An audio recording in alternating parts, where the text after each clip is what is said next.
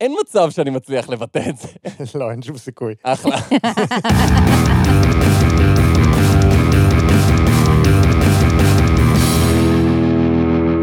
שלום לכולם, אני גל, איתי נמצאים חגי. היי. וליבי. היי. למזק, למה זה קיים? המקום בו אנחנו שואלים את השאלה שהיא השם שלנו, והפעם, הו או פונו פונו. חגי, הו או פונו פונו. למה זה קיים? אז או פונו פונו היא שיטת ריפוי עתיקה מהוואי שהומצאה בשנות ה-70. מה? זה לא איך שזה עובד. לפעמים נראה לי שחגי עושה לנו את זה בכוונה, אתה יודע? לפעמים. משמעות המילה הו פונו פונו היא להשיב את הסדר על כנו. אה, אז זו מילה אמיתית בהוואית, כאילו. כן, זה היה במקור טקס קהילתי עתיק בהוואי, אהה. כפי שמתארים בכתבה של ה-BBC. BBC זה דווקא נשמע יחסית אמין. תהליך האו פונו פונו המסורתי יכול לארוך לעתים יום ולעתים שנים.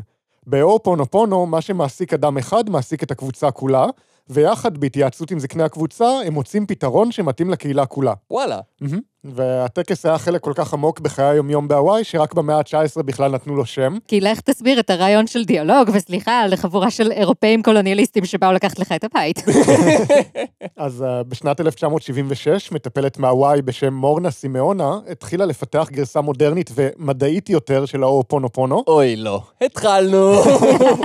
היא כתבה שלושה ספרים שנועדו ללמד איך לטפל בקרמה שלך ב-14 שלבים. למה הם תמיד ממציאים שיטות חדשות אבל? הם תמיד אומרים את אותו דבר בניסוחים טיפה שונים. אבל האמת שבתחום של שיפור עצמי וכאלה, שינוי קטן בניסוח יכול לעשות את הקליק שגורם להכל להסתדר בראש. כל אחד חושב על זה קצת אחרת, אבל מצד שני, התחום הזה באמת די פרוץ, ולא תזיק לו קצת סטנדרטיזציה. קצת. אז בגדול מה שאתה אומר זה שהם לקחו את אותו טקס הוואי שהיה חלק בלתי נפרד מהתרבות שלהם, והפרידו אותו מהתרבות שלהם, והפכו אותו למוצר שאפשר למכור לאותם קולוניאליסטים שליבי הזכירה ממקודם. אז uh, כן. בשנות ה-80, רופא בשם דוקטור יו לן טען שהוא הצליח לרפא מחלקה שלמה במרכז לבריאות הנפש של הוואי, בלי לפגוש אף אחד מהמטופלים. אז אני מניח שבגלל זה כל תחום בריאות הנפש ב-40 שנה האחרונות עבר למרכז שיחות בהודו. סיימנו, שמעתם? זהו, לא צריך יותר. ההסבר שלו היה שהוא פיתח גרסה משלו של אופונופונו, שמבוססת על חזרה כפייתית על ארבע מנטרות. אני אוהב אותך, בבקשה תסלח לי, אני מצטער, תודה לך. ואני צריכה להגיד את המשפטים האלה? אני חושב שזה הרעיון של מנטרה, בגדול. אוקיי, נראה לי שבריאות הנפש שלי הולכת להישאר כמו שהיא, תודה. מה מפריע לך לומר אני אוהבת אותך, בבקשה תסלח לי, אני מצטערת, או תודה לך? אתה מפריע לי. אז לטענתו הוא היה מסתכל בתיקים הרפואיים של המטופלים תוך כדי חזרה למנטרות האלה. אה, אז המנטרות זה משהו שהמטופל לא שומע בכלל. כן, והטענה היא שתוך ארבע שנים רוב המטופלים שוחררו עד שבסוף סגרו את המחלקה. והם מבינים שזה לא סימן טוב, נכון? כן, זה לא בדיוק מעורר ביטחון אם במקום להעביר את הצוות למחלקה אחרת, או להביא עוד מטופלים במקומם, הם פשוט סגרו את הבסטה. בשיטת הטיפול הייחודית שלנו, אנחנו פשוט אה, מצמצמים תקנים ומבטלים מיטות עד שאף אחד לא מקבל טיפול יותר בכלל. ואז הם כולם בריאים. ייי! כאשר נשאל מה גרם לשינוי שהחולים עברו, הוא ענה בפשטות. פשוט ריפאתי את החלק בי שיצר אותם. אה, מה? הוא האמין שאחריות מוחלטת על החיים שלך, פירושה שאתה אחראי לכל דבר בחיים שלך, מעצם זה שזה בחיים שלך. במובן המילולי, כל העולם זה משהו שאתה יוצר. אם אתה לוקח אחריות מלאה על החיים שלך, אז כל מה שאתה רואה, שומע, תואם, נוגע בו, וכל חוויה שלך בכלל, היא אחריות שלך, כי זה החיים שלך. אהה. ואם הוא יצר את העולם, למה הוא יצר סבל? כי סבל זה מצחיק. נקודה טובה, חגי, תמשיך. אז הוא סיפר את הסיפור הזה בהרצאות וסמינרים במשך שנים, ואפילו כתב ספר בשנת 2007, שהפך את הגרסה שלו לאופונופונו לפופולרית ברחבי העולם. אה, יפה. האם הוא כתב בספר הזה למשל את אה, שם המחלקה שבה הוא הצליח כל כך? אולי רפרנס למאמר אקדמי שהם הוציאו, שמתאר את המעקב אחרי התוצאות ביחס לקבוצת הביקורת והמצב בספרות הנוכחי? אתה חדש פה. היה שווה לנסות. חיפוש זריז באינטרנט העלה פוסט של אחד התלמידים של מורנה סימאונה, שטוען שיו לן בסך הכל השתמש בשיטה הקיימת שלה בלי להמציא שום דבר חדש, ומצאתי ביקורת על הספר באמזון מאחד הרופאים שעבד בבית החולים הספציפי באותו הזמן, שטוענת ששום דבר מזה בכלל לא קרה במציאות. שמע, אני בן אדם שמשתדל להיות סקפטי. הבאת הרבה דברים מופרכים במהלך הפרקים שלנו פה בלמזק, אבל אני מצטער, אני לא מסוגל להאמין ככה סתם בלי ראיות שמישהו ישקר באינטרנט. ממה שאני מצליח להבין, התגובה של יולן לביקורת נגדו הייתה בגדול, זה לא משנה אם זה קרה במציאות או לא, כי המנטרות שלי עובדות. אבל זה קצת כן משנה אם זה קרה במציאות, אם אתה משתמש בזה כטיעון לטובת השיטה שלך. כן, אבל הסיפור כן קיים במציאות, והסיפור הוא מאוד מאוד יפה. כן, נכון. אז אה, איך זה עובד בעצם? אז באתר בשם מהות החיים מסבירים את זה ככה. אה, הוא באמת עונה לי, אוקיי. בבסיס השיטה עומדות ארבע מנטרות קבועות. אחד, אני אוהב אותך, שתיים, אני מצטער, שלוש, אנא סלח לי, ארבע, תודה לך. חזרה על המנטרות הללו מביאה אותנו למה שמכונה תדר אפס. תדרים! לכל מי שמשחק בינגו למזק, אתם מוזמנים לסמן את המשבצת תדרים. ובגלל שנמאס לי לומר את זה כל פעם, מעכשיו, סמנו במשבצת בינגו למזק שלכם בכל פעם שאתם שומעים את הצליל הבא. אז כשחגי אומר לדוגמה, קריסטלים. תשמעו את הצליל. וכשליבי אומרת את המילים, רב חובל בשער של יאן. וכמובן, חתולים, סוסים, שולה כרמלי, מיזוגניה בוטה. הבנתם איך זה עובד? אפשר להמשיך. בכל מקרה, זה מביא אותנו למה שמכונה תדר אפס. מצב תודעתי בו אנו משוחררים לחלוטין מזיכרונות העבר, מחשבות העתיד ומאוויי ההווה. אפשר להמשיל את הדרך להגיע לתדר אפס לצפייה בסרט קולנוע. החיים שלנו הם העלילה המתרחשת על המסך, אך הוא מייצג רק את פני השטח. אל תספרו להם על סרטי תלת מימד. אל תספרו להם על סרט אפס! שזה סרט קולנוע, שבו יש את מישהו שעושה מה זה, מה זה, אני לא יודע לעשות זה, סורי. אם אנו רוצים לשנות משהו בעלילה, אנחנו לא יכולים לעשות זאת על המסך, אלא חייבים ללכת אל סרט הצילום ולבצע בו את העריכה. לערוך את החיים שלך זה נשמע מאוד מסוכן.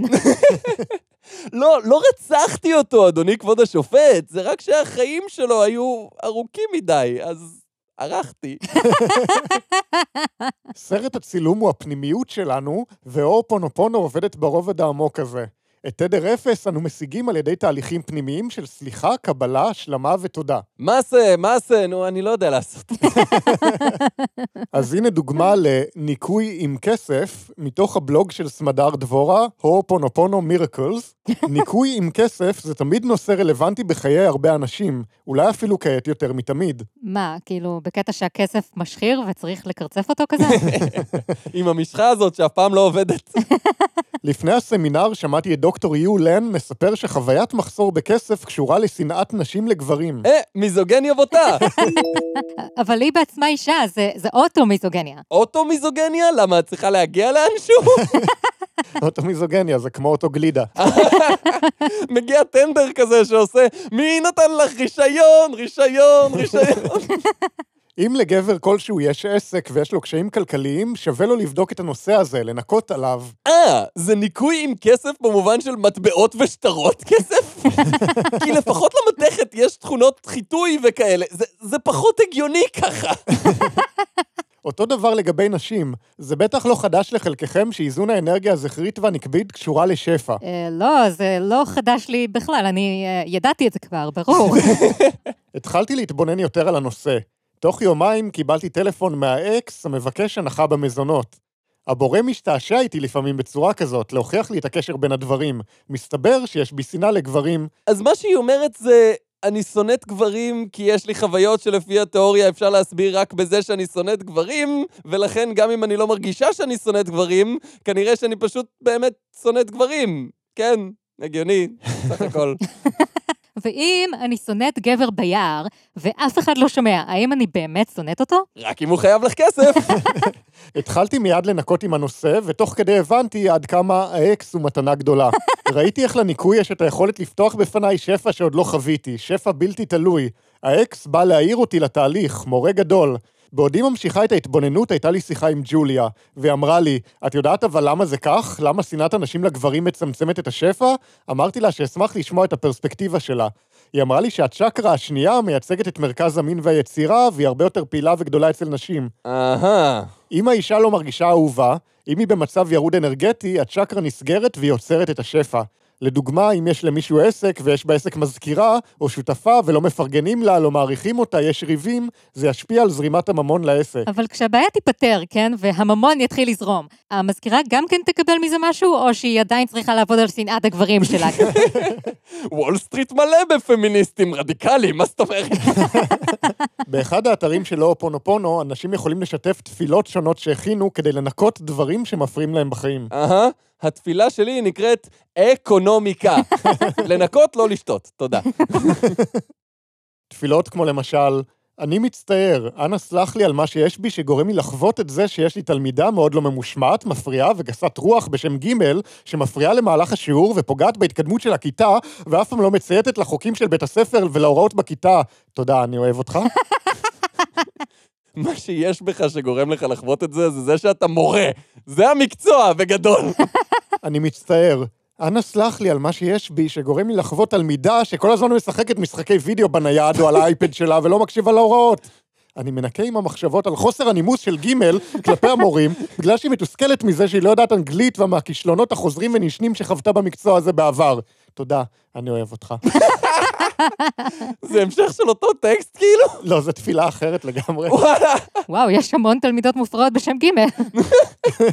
אני מצטער. אנא סלח לי על מה שיש בי שתרם לחוויית ההידבקות בקורונה שלי ושל משפחתי. אני מתנקה עם חוויית חוסר האונים, קוצר נשימה ומחלה קשה. אני מצטער, אנא סלח לי, תודה, אני אוהב אותך. לפחות מישהו מתנצל שהוא לא התחסן ושם מסכה כמו שצריך. הוא לא אמר את זה. ששש, תני לי לדמיין. אגב, אחרי כל תפילה יש גם ציון של כמות האנשים שאמרו שהשתמשו בה. במקרה הזה, 25 אנשים סימנו שכן. ואחר כך השתמשו בנתון הזה כהוכחה מדעית מוחלטת שהקורונה לא באמת מגפה, זה רק 25 איש, תראו. אני מנקה עם החוויה של משיכה עזה ועניין רב באנרגיות אפלות, קסם שחור וקסם מיני. אני מצטער, אנא סלח לי על כל דבר בי שאינו אהבה. אני מצטער, אנא סלח לי על התרומה לכך שאני חווה את הבעיה הזאת. אז לא מספיק להתנצל על דברים שלא באשמתך, עכשיו אנחנו גם מתנצלים על דברים שאתה סתם מרגיש? אני מצטער, אנא סלח לי על כל דבר בי שגורם לי לחוות את האליטה שמשליטה טרור באנושות, בדיקות קורונה, חיסונים ותעודות חיסון. אני מנקה עם המחשבות על בקשת הגנה מהאלוהות. אני מנקה עם החוויה של להרגיש תסכול וכעס. אני מצטער, אנא סלח לי על כל דבר בי שאינו אהבה. אנא סלח לי על מה שיש בי שגורם לי לחוות את הבעיה הזאת. אז אני שונא משהו, והמשהו הזה הוא המאמץ הכי טוב של הרבה מאוד אנשים מאוד מוכשרים להציל חיי אדם, ואני מתנצל על זה שאני צריך להתמודד איתם. ואני מתנצלת למי שניסה להיזהר ולשמור, ולא יכל לקבל מיטה בטיפול נמרץ, כי אתה תפסת לו את המקום. אני מרגיש קצת עצבי מהצד שלכם בנושא הזה, ואני חייב לומר שאני מתנצל שאתם צודקים. אני מצטערת. אנא סלח לי על מה שיש בי שגורם לי לחוות את זה שבעלי לא נאמן לי. אני מנקה עם מחשבות על איך שבעלי בגד בי, בוגד בי וימשיך לבגוד בי, וכל הזמן פותח פרופילים באינטרנט ופעיל באתרי סקס ואפליקציות היכרויות, מדבר עם אחרים, ומנסה לארגן מפגשים כדי לבגוד בי וללכת לזונות. אני מנקה עם החוויה של בני זוג קודמים שבגדו בי, וחברים וקרובי משפחה שבני הזוג שלהם בגדו בהם. אני מנקה עם החוויה של להרגיש שאני לא ראויה ולא מגיע לי בעל נאמן. אני מתנצלת, אנא סלח לי על כל מה שיש בי שאינו אהבה. אני מצטערת, אנא סלח לי על כל דבר בי שגורם לי לחוות את הבעיה הזאת. תודה, אני אוהבת אותך. האם אני צריכה להיפרד ממנו? לא, קיצוני מדי. האם אני צריכה לדבר איתו על זה ולעבוד על הזוגיות שלנו? נה, עדיין. האם אני צריכה לספוג את זה ולשתוק? לא, אבל קרוב? אה, אני יודעת. אני אתנצל על זה שהוא נבלה.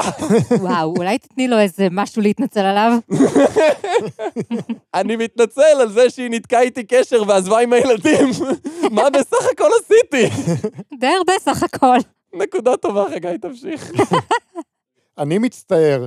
אנא סלח לי על מה שיש בי שתרם לחוויה שלי של סלבריטאים, אומני פופ והיפ-הופ שמצטרפים לקבוצות שטניות כי זה מגניב וטרנדי. אני מתנקה עם חוויות השירים והסרטונים המלאים במסרים סודיים על השטן שמזמין את הצופה או המאזין לסגוד לשטן. אני מצטער. אנא סלח לי על כל דבר בי שאינו אהבה. אני מצטער, אנא סלח לי, תודה, אני אוהב אותך. לא קצת יומרני לקחת קרדיט על השירים של ליל נאז אקס? שזה לחלוטין מישהו שאני יודע מי הוא, כי אני עדכני ומקשיב לכל המוזיקות של הצעירים. זה ראפר שדי מצליח עכשיו, שעשה קליפ, שהעלילה של הקליפ זה שהוא הולך לגיהנום ושוכב עם השטן בגלל שהוא גיי. נו, כן, זה. ההוא, אני הכי אוהב אותו. אבל בכללי כל הפורמט הזה מתחיל להישמע כמו וריאציה של טוויטר, רק שבמקום הגבלת אורך של תווים חייבים לנסח את הפוסט כהתנצלות מאולצת. אני מתנצלת שתעשו like, share ו subscribe, ואל תשכחו לתת דירוג חמישה כוכבים. אה, תודה, סליחה, אני אוהבת אותך. כן, כזה. עכשיו, אה, אתם בטח חושבים לעצמכם, זה נשמע כמו רעיון נהדר, אבל גם כמו הרבה עבודה. האם יש דרך יותר פשוטה לעשות את זה? התחלנו מטקס שלוקח כמה שנים, ירדנו ל-17 מנטרות, משם ל-4 מנטרות, ועכשיו אנחנו בהתנצלות קצרה באינטרנט. איך אתה הולך לעשות את זה יותר פשוט? ובכן, דוקטור יו לן המציא גם את סי-פורט, סדרת מוצרים לביצוע ניקיון לקרמה שלך ללא מאמץ. וואו. אוקיי, אני... זה באמת יותר פשוט. אני לא הולך להגיד מה זה פשוט, אבל זה פשוט. כן, זה פשוט. יום אחד, בזמן הליכה, ביצעתי ניקוי באמצעות עצים, מאות מהם. בראשי שמעתי את כל ההשראה אומר, כשתחזור הביתה, קח את מדריך האופונופונו שלך, ופתח אותו בעמוד 103, פסקה שנייה. בפסקה היה כתוב, נקה, מחק, מחק, ומצא את גן העדן בתוך עצמך. הכל אמר לי, קח את האות הראשונה של המילים clean clean erase, C-E-E או C, ותוסיף את המילה פורט. הקול הזה, זה היה הקול של הילד של השכנים שהיה משועמם ורצה לראות אם אני אקנה את זה.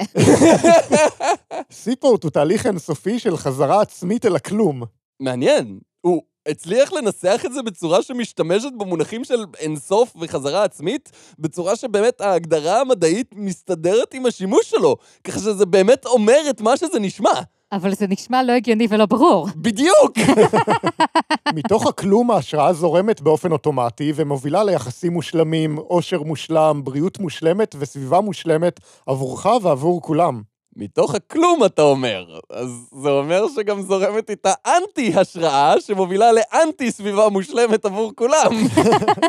שימו לב שהאלוהות שמה על גבי הסיפורט אייקון בלתי נראה שאומר שבלתי אפשרי לשכפל מבחינה רוחנית את הסיפורט.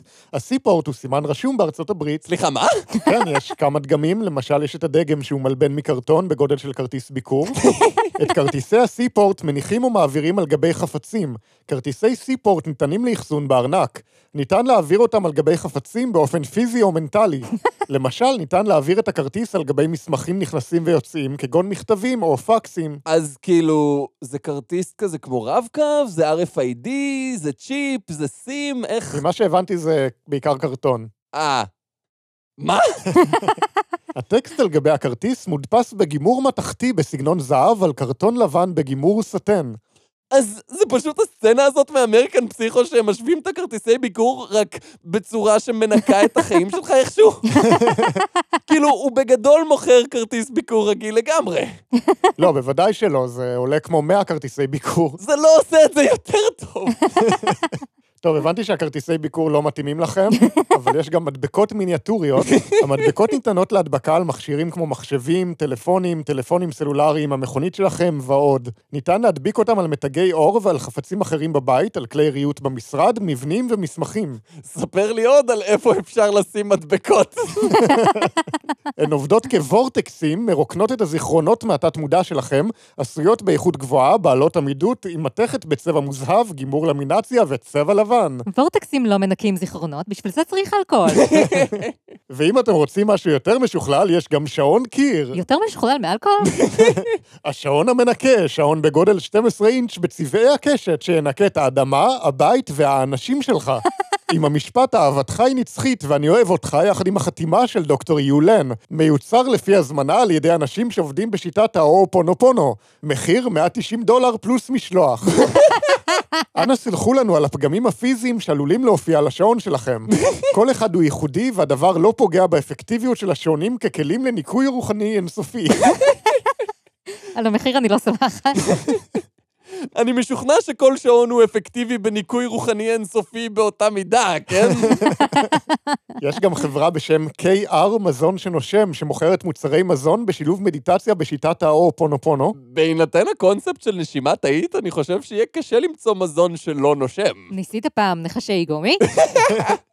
כן, טוב, זה פשוט פלסטיק דחוס. טעים, אבל דחוס.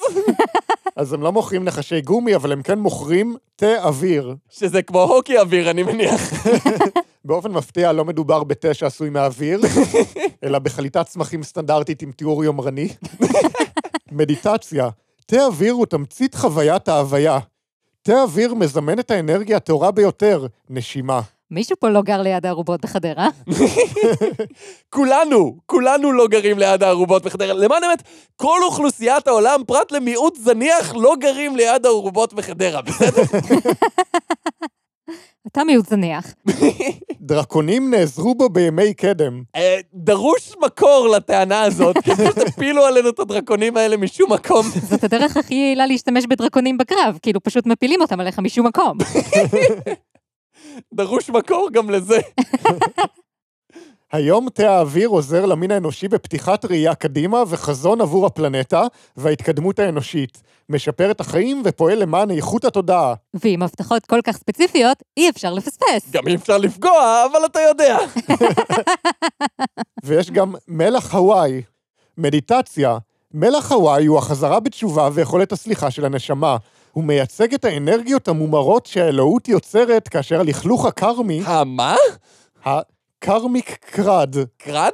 כאילו, יש מונח קרד במדעי מחשב, שזה create, read, update, delete. אני פשוט לא בטוח מה הקשר. זה נשמע הרבה יותר מדי מתאים להם להשתמש במונח הזה, כמו שאמרת. ממה שהצלחתי להבין זה מונח בודהיסטי, שככל הנראה הוא איזשהו מחסום שעוצר אותך מלהגיע להערה. אני העדפתי את שלי. הקרמיק קרד הופך לאור טהור. המלח הוא התמצית המתוארת של האור הזה. אנחנו לוקחים כמה גרגרי מלח בכל פעם וחווים את החיים עצמם. זה בגדול נשמע שהם מדברים על אשלגן, שזה פשוט חומר שאם שמים אותו במים אז הוא פולט קרינה בתחום של אור נראה, אז זה אור טהור טכנית. הם אמרו מלח. האשלגן הזה, זה יסוד המלח. זה החזרה בתשובה של הנשמה. האיכות האמיתית של לחיות, להיות, הנס של הקיום. השימוש במלח מראה את זרימת האנושיות ואת התנועה קדימה לעבר האלוהיות. ניתן להשתמש בו גם באופן מנטלי. מה? מה זה אומר להשתמש במשהו באופן מנטלי? אני משתמש בהכל באופן מנטלי, במובן שאני חושב על זה שאני משתמש בזה. אתה ממליח את האוכל שלך באופן מנטלי. כן, למה לא? אפשר לקנות את זה באופן מנטלי? לא, אפשר לקנות את זה בדולרים של ארה"ב בלבד. היי, אולי הם מקבלים ביטקוין. ביטקוין, הדולר המנטלי. וואו, ביטקוין זה הכי כסף מנטלי. ביטקוין זה אתה פשוט משלם באקלים. ויש גם מוצר שנקרא פשוט זרימה. פופולרי במסיבות ובפאבים בשלוש בלילה. מדיטציה. זרימה היא אשת של ברכות. זרימה מאפשרת למפל האלוהות להיפתח ולהשתחרר. זרימה היא כמו לעמוד מתחת לשפע מבעבע של מים זורמים. ניתן להשתמש בזרימה עם מוות, לוויות, כאבים וסבל כדי להדק את גלגל החיים בתערובת הרמונית של חוויות. כמובן. זרימה היא נוסחה של למון גרס וקינמון באבקה שניתן להוסיף לבישול ואפייה. הוסיפו מעט לקפה טחון. יוצר משקה טעים כשמערבבים אותו עם מים חמים בתוספת לימון ודבש. אז כן, הצלחת לשכנע אותי שמדובר פה בתה עם תיאור יומרני. זה מוגש לכם בחסות? המפגש זק, פוגשים את למזק. חושבים שזו בדיחה? לא, לא, זה אמיתי, וזה קורה. המפגש זק, מאזינים ומנחים של למזק נפגשים. אבל קריינים של פרסומות לא הזמינו, כי אתה תפחיד את האנשים ולא נעים לנו להיות לידך. יופי באמת, 80 פרקים, אני פה כל פעם מוכר דברים שאני די בטוח שאי אפשר לקנות בכלל, חלק מהם זה קונספטים אבסטרקטיים, אבל לא. בכל מקרה, המפגש זק, כל הפרטים בתיאור של הפרק.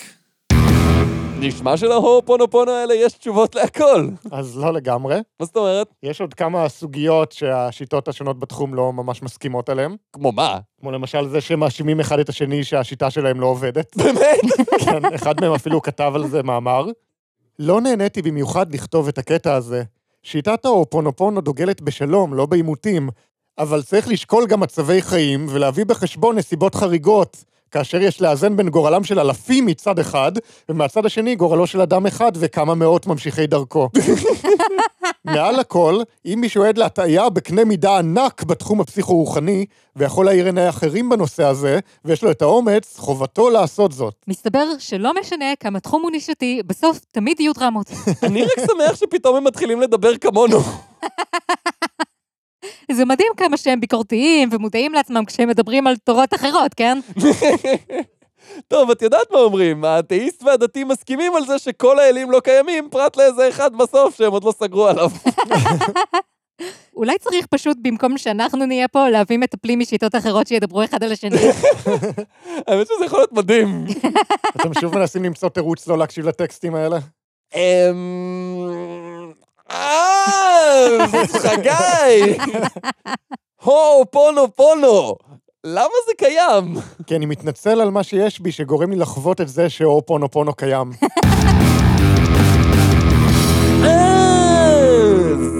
היה פרק 81 של למזק, שהיה אמור להיות פרק 76 של למזק, ואני חושב שגם 77 של למזק. אני, אנחנו ניסינו להקליט את הפרק הזה כמה פעמים, וזה לא עבד. כל פעם היו לנו תקלות טכניות אחרות, זה לא נגמר. כן, אני בשוק שהצלחנו, אולי, אני לא יודע, אם אתם שומעים את זה, אז הצלחנו. אנחנו פשוט התחלנו לקרוא לזה הפרק המקולל, ושמנו את זה ככה ביומן.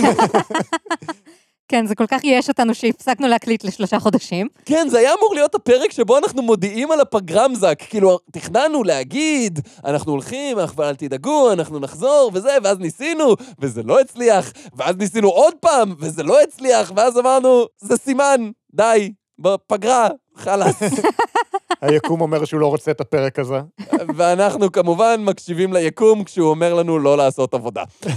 נכון? חוץ מזה, תודה רבה לכל מי שביקר אותנו בכנס עולמות, שלחלוטין דבר שקרה בעבר ולא בעתיד של ההקלטה של הפרק הזה. וואו, היה ממש חם, וכל הדברים האלה שאני מתלונן עליהם, שקורים בכל כנס כל שנה. למרות שאתה לא מתכונן אליהם כל שנה. בכל מקרה, אני לא לומד מטעויות. פרק 81, אני יכולה להגיד שלא. זה את שלא לומדת מטעויות בשלב הזה.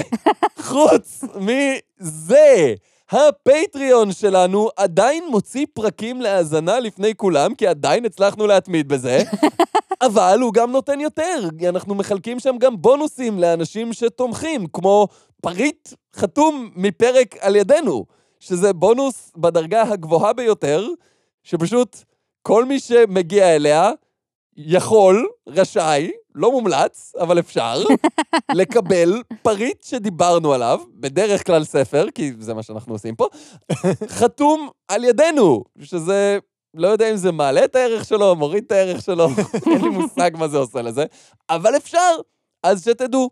בכל מקרה, הפטריון שלנו זמין לכל מי שרוצה לתמוך בכל סכום שיבחר, ואם אתם רוצים לתמוך בנו בדרכים שלא כוללות לתת לנו כסף, אתם יכולים גם לדרג את הפודקאסט פה באפליקציה, כאן למעלה, אני מצביע, אתם לא רואים כי זה רק אודיו.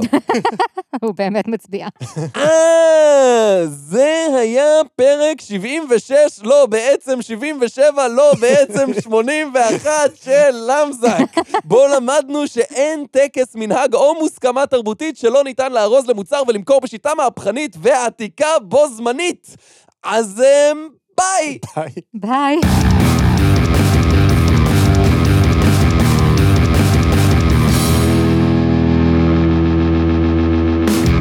אה, אז באמת סיימנו הפעם? וואו, אני ממש מקווה.